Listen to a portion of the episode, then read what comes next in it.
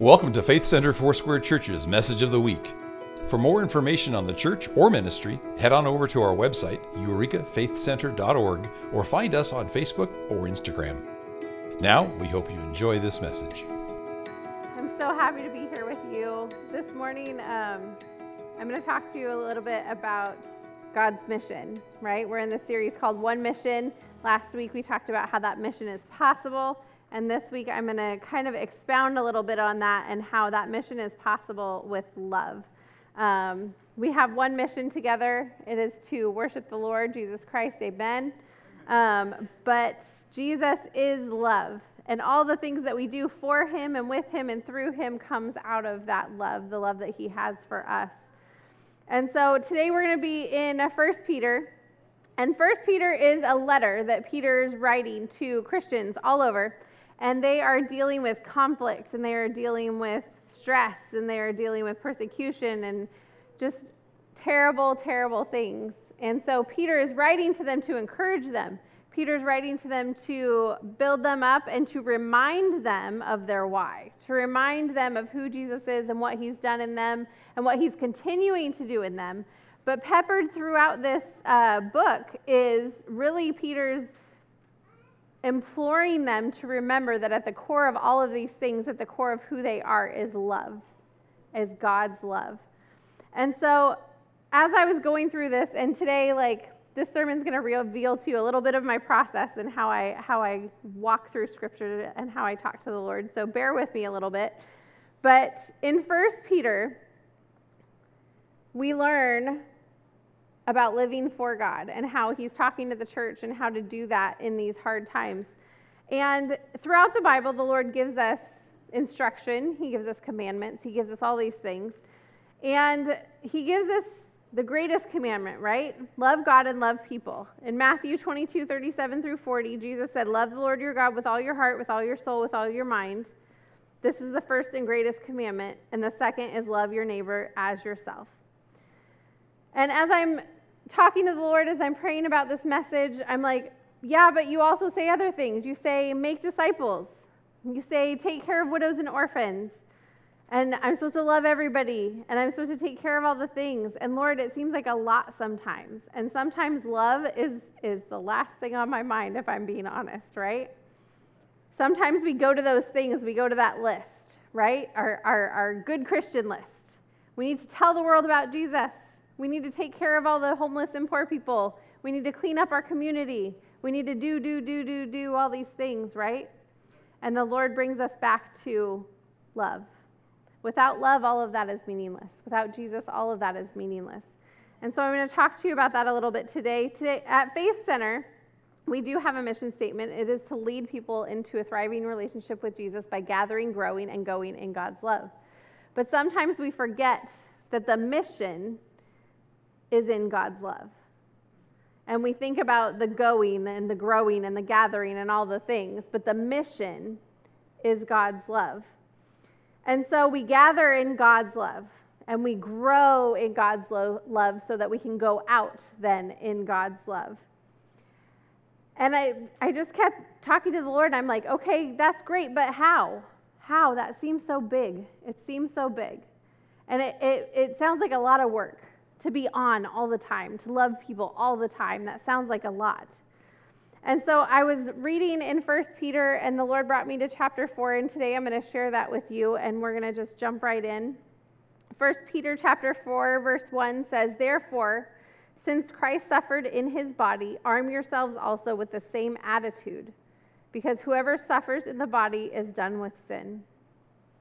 As a result, they do not live the rest of their earthly lives for evil human desires, but rather for the will of God. For you have spent enough time in the past doing what pagans do living in debauchery, lust, drunkenness, orgies, carousing, and detestable idolatry. They are surprised, the world is surprised, that you do not join them in their reckless, wild living, and they heap abuse on you. But they will have to give account to him who is ready to judge the living and the dead. For this is the reason the gospel was preached, even to those who are now dead, so that they might be judged according to human standards in regards to the body, but live according to God in regard to the spirit. Verse 7 The end of all things is near. Therefore, be alert and of sober mind so that you may pray. Above all, love each other deeply, because love covers a multitude of sins. Offer hospitality to one another without grumbling. Each of you should use whatever gift you have received to serve others as faithful stewards of God's grace in its various forms. If anyone speaks, they should do so as one who speaks the very words of God. If anyone serves, they should do so with the strength that God provides, so that in all things God may be praised through Jesus Christ. To him be the glory and the power forever and ever. Amen. Amen.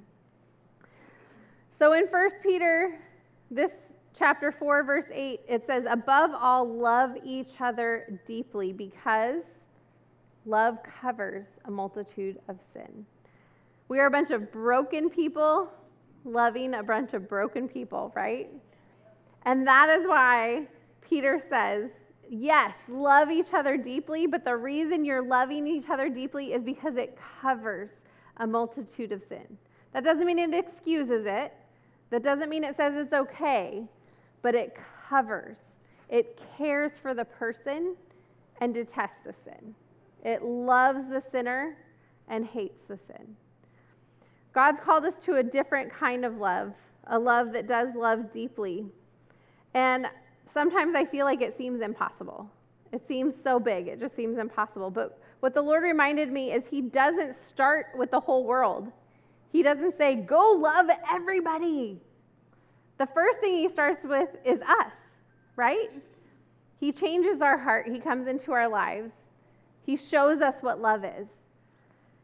And then He builds a relationship with us. And so we learn to love. We learn to love ourselves. We learn to love the Lord. We learn to accept the love that the Lord has for us. And then we're called to share that love. And literally, with the closest person in proximity of us at any given moment.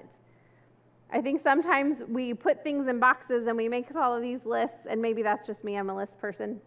But we really are called to love the next immediate person right next to you. But love starts here inside us. It's, it's easy, it's, it's simple. Greg talked about that last week about how God's, the, the Lord's yoke is easy and his burden is light, but that's because it fits. God's love fits, it fits inside of us. And so the problem is is we each have our own view of what love is right if you ask somebody like what's what's love what's perfect love right what, what in this world points you to love? Everybody has a different definition. Everybody thinks, you know, this is what it should be, this is what it shouldn't be, this is what it is, this is what, what it isn't. And then you couple that with the way you were raised, or the environment that you exist in, or live in, or the environment that you work in. How is love demonstrated there? How is love learned there? And then you add to that your brokenness. And I'm like, I'm broken, other people are broken. I grew up hard, I grew up easy, I grew up whatever, how, whatever your perception of love was growing up. And you put all those things together, and it's like, okay, Lord, but how do you want me to love? How can you teach me to love, and how can you program me to love like you? Because my view of love is skewed. My view of love is skewed by the things I watch, the things I listen to, the things I hear, the way I grew up, my love is not, the definition of love that is, I've existed in has not been completely in the love of Jesus. And so I asked the Lord, I'm like, so how? How do we do this? How do we love earnestly? And of course, he pointed me right back to the Holy Spirit. I can't love on my own. I can only love in the power of the Holy Spirit. And John 16, 8 says, When he comes, when the Holy Spirit comes, he will prove the world to be wrong about sin and righteousness and judgment. And verse 13 says, When he, when the Spirit of truth comes, he will guide you into all the truth. He will not speak on his own, he will speak only what he hears, and he will tell you what is yet to come. He will glorify me because it is from me that he will receive, and he will make known to you. The Holy Spirit convicts the world of sin. That's what this verse says. The Holy Spirit convicts the world of sin. The Holy Spirit speaks to sinners and says, You're doing something wrong. This is not okay. You shouldn't be do that, doing that. That's how the Holy Spirit convicts sinners. The Holy Spirit convicts believers with righteousness. The Holy Spirit convicts believers by reminding us who we are and whose we are. Let's think about it this way. Take all those things I talked about, all the brokenness, all the ways we were raised, all the, all the images of love in romantic movies, all the things that we've absorbed over our lives of what we think love should or shouldn't be, right? And then we shift and we talk about the Holy Spirit. And as believers, the Holy Spirit convicts us in our righteousness. He reminds us of who Christ is. He does not convict us like he convicts unbelievers. The Holy Spirit is not the voice in your head that says, You are wrong, you are bad, you are ugly, you are not good enough, you're not strong enough, you don't have enough education. That is not the Holy Spirit in your head if you are a believer in Jesus Christ. Jesus, the Holy Spirit, talks to you and says, You are well equipped. You have all of my power. You have all of my glory. You have all of my holiness. You have access to every single thing in my kingdom. You are chosen. You are beloved. You are cared for. You are safe. Those are the words that the Holy Spirit speaks to us. And it is through those words and those things that He shifts our heart into a place where we can be closer to Him, where we can know what His love means, and where we can love each other in that love. The Holy Spirit will always speak life. The Holy Spirit will always remind me of who I am. Even when we fall, even when we make mistakes, as believers, we have to learn to change our internal self dialogue to something of what the Lord wants to speak to us. He wants to speak life over us, so we should be speaking life over us as well. And I think sometimes it's easier to speak life over other people as opposed to speaking life over ourselves right? I'm pretty hard on myself. So sometimes it's like, oh, you messed up again, or oh, you didn't do that right, or oh, you can't do that right.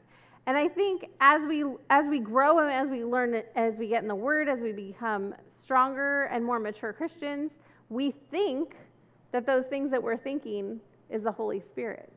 But the Holy Spirit will not tell you that you are bad. The Holy Spirit will not tell you you're stupid. The Holy Spirit will not tell you these things. He will say, You are loved, you are cared for, you are made for more. And we get to walk in that. We get to walk in that. We get to change the way that we think so that we get to love each other in that place that the Holy Spirit has loved us. So we are to have an earnest love for each other a holy love for each other. And the thing that I love about First Peter is Peter was the rock, right? Peter was the one that Jesus said, This is my rock, upon whom I will build my church. And in First Peter, he really applies this to all of us. We are all part of the body of Christ. We're all the foundation of the church. We are all these little stones. When we're all put together, we get to build a home for people to live in. We get to build the church because the church is a group of people, not a building, right? And so, as a group of people, we get to exist in the Lord's love and we get to live together and work together in His love. And part of that is showing hospitality. 1 Peter 4 9 through 11 says, Offer hospitality to one another without grumbling. I think he says that for a reason, right? I don't know about you, but if I think of hospitality and being hospitable, I think I have to clean something right? Right? If I'm going to be hospitable, I'm either going to lunch with somebody, right? So I have to get dressed, I have to get ready. Or I have to invite somebody into my house, or even if I do a Bible study here, it's like I got to clean up, got to make sure everything's good. Like for me, hospitality equals work. And so oftentimes, I don't know about you, again, just speaking about myself, I find myself grumbling when I'm supposed to be hospitable. And part of this what the Lord brought to my heart is hospitality means to be friendly and generous and welcoming and loving and caring and inviting people into your space so that they feel welcomed and they, so they feel loved. And the image that the Lord brought to me as I was praying about this was his face. His face. And I think of the greeters that we have. and the smiles on their faces as we come in, and how the Lord offers hospitality to us. His face is beaming with a glorious smile because he is just so happy because you exist, because you're his, because he loves you. And he loved us when we were still sinners, and he loves us now, and that smile has not gone away. I mean, that's a miracle. I can think of sometimes that maybe, I don't think God's smiling at me right now. But he is joyful over us. And he invites us into relationship. He invites us into a friendship with him. And that is the, the definition of hospitality.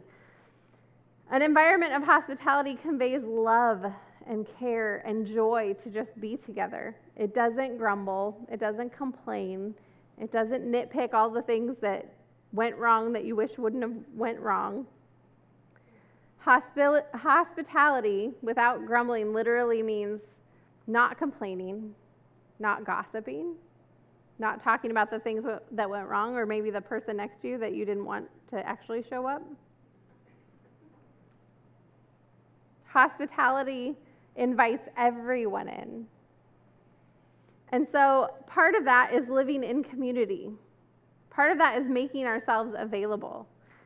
And I told this story last service. When we first moved here, uh, I guess I'd worked here for a while, but Scott and Leslie invited our family to their house for Easter. And honestly, I was overwhelmed with the act of hospitality. Like, you want to invite me and my four children to your house for Easter. Like, if we're going to grandma's house, that's okay. Grandma owns us. Like, she has to deal with that. But yeah, you don't know what that means. Like, you don't know what that means bringing four kids. And Lizzie was like six months old when we moved here, so she was probably like two I can't remember. And that in my brain also was like, that's a handful for me. You want me to pack up all the kids? I need to bring some food. I need to do this. I need to do that. And I think my biggest takeaway from that, the invitation meant so much, even though I said no. The invitation meant so much even though I said no. But here's the thing I lost out. I lost out because I said no. I lost out on the love and care. Leslie and Scott don't care if my kids are a disaster or if I bring food or if I don't food, bring food. But I didn't know that because I didn't go. I didn't know that it was a hospitable environment because I chose I chose to have walls up that did not allow myself to be invited into an environment of hospitality because of those thoughts in my head. We're not good enough. My kids aren't clean enough. I can't bring food. I'm tired. I'm cranky. I can't turn on my smile. Like, hospitality invites those people in no matter what. But the other side of that is, as people, as believers in Christ, we're called to accept that hospitality and reciprocate it.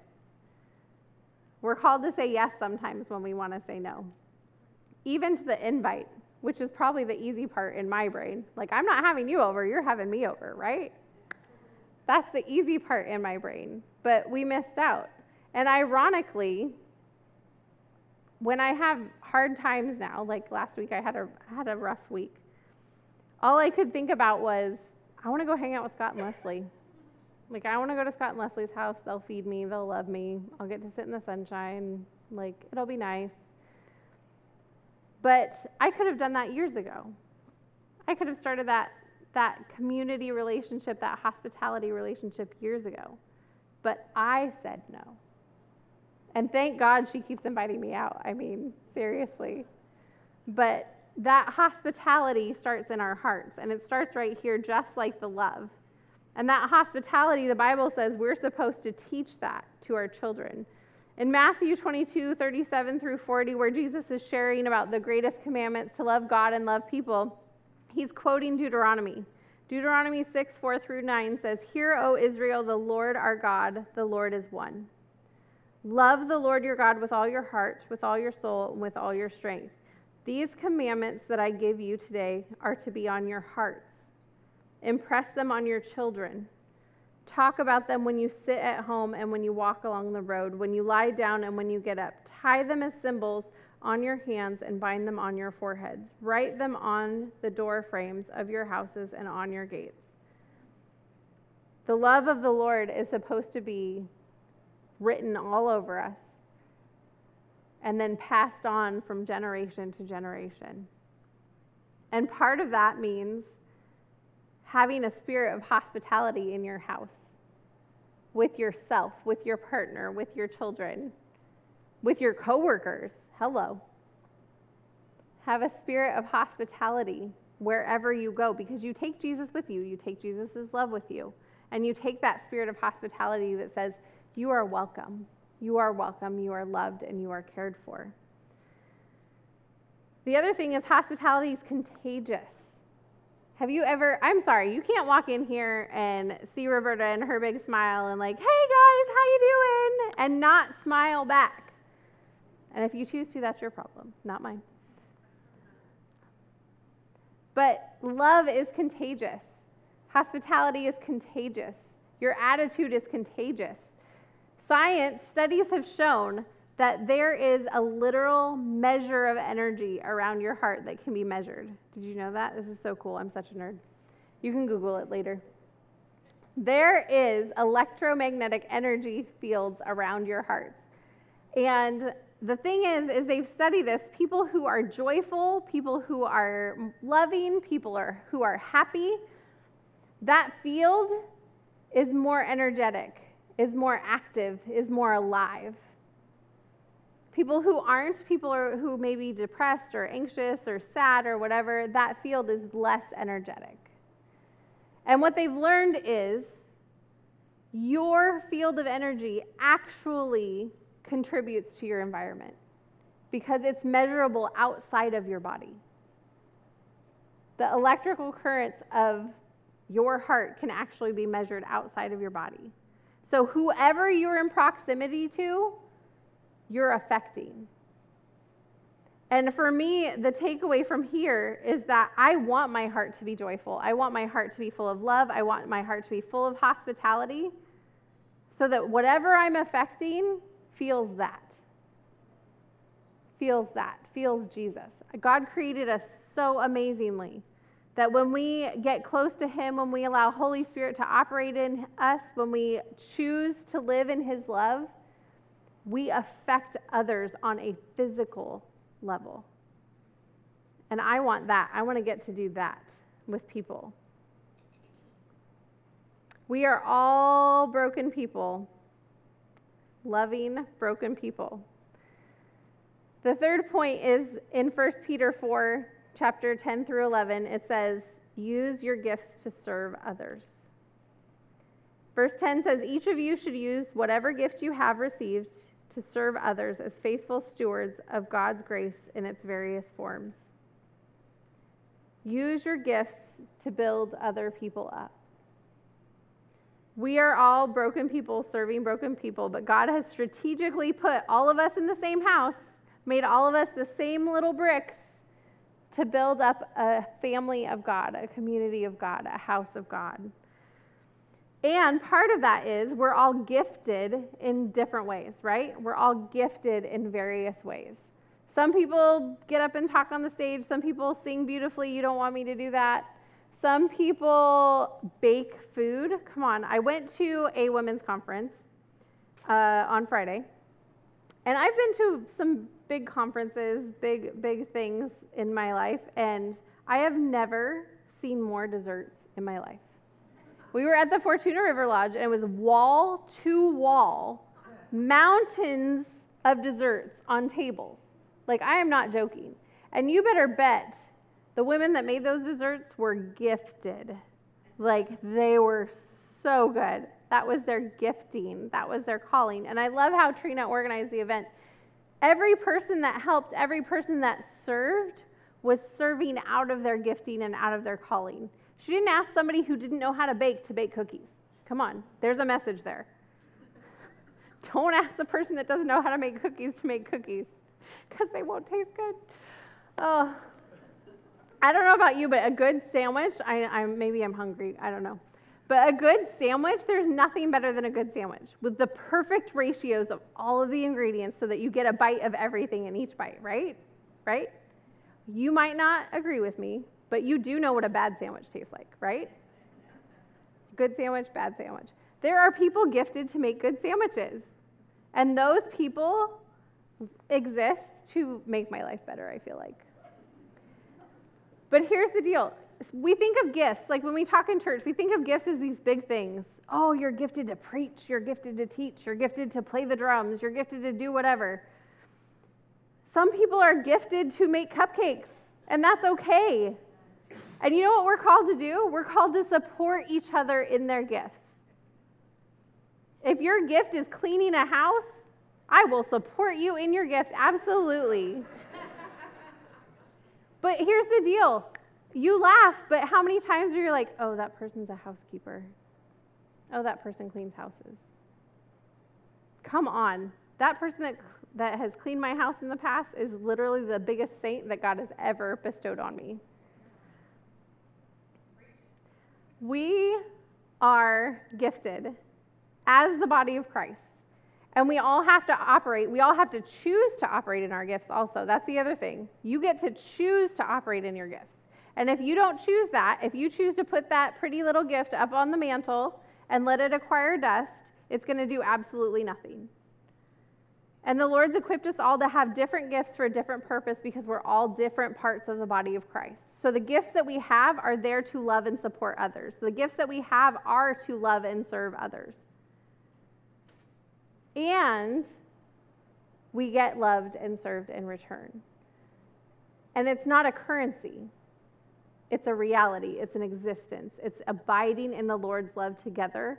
It's about us loving and serving each other out of that love, not because we have to, sometimes not even because we want to. It's because it's who God is in us. God is love in us. So eventually, we should start getting to the place where that love grows enough that it's not work, that it's not hard, that it's easy, because we're existing in what the Holy Spirit has called us to do. Can I tell you, life, doing what the Lord's called me to do, is way easier. It's, it's a little crazy, but it's way more peaceful than what it was when I wasn't doing what the Lord called me to do. When you step out in what the Lord calls you to do, especially when we do it together, come on. When we do it together, when you support me and I support you, it's not hard, it's not a burden. I'm not going to grumble and complain about being hospitable if I have help, right? I had a friend in New Orleans. We, uh, we had really little kids. I had two of my kids in New Orleans. And um, she would literally come over just so I could do my dishes. Because I did not, I was in such a place, I did not want to clean a single thing. I didn't want to do anything. And maybe this whole sermon is just telling you about how lazy I am. But I was in a space where there were so many dishes, there was so much laundry, there's so many things. But what we did is she would come over and she would talk to me while I did my dishes. She would come over and she would love me while I did my dishes. And it's emotional because it was a really hard time in my life, and that's what I needed. I just needed somebody there so that I could get the things that needed to get done done. And then guess what? I went to her house while she vacuumed and folded laundry and just talked to her. That's community. That's the community that God's called us to do. He's called us to start that in ourselves, start that in our families, absolutely, but He's given us each other to do that together. And it's not so that I get something or you get something, although we will. It's so that we get to exist and abide in a space of peace and love and comfort and care that only exists when the body of Christ comes together to do that for each other. When we really live this model of what Peter's talking about, of being the house of God, being all the stones equipped to work together to care for others and to let others care for us. Love is the mortar that holds those bricks together. So God does these things for us, right? He also does these things for us. He loves us. He loves us deeply. He invites us in with hospitality, and He serves us. Jesus washed his disciples' feet. God loves us, God serves us. He does. And not expecting anything in return other than to be, to exist, to dwell.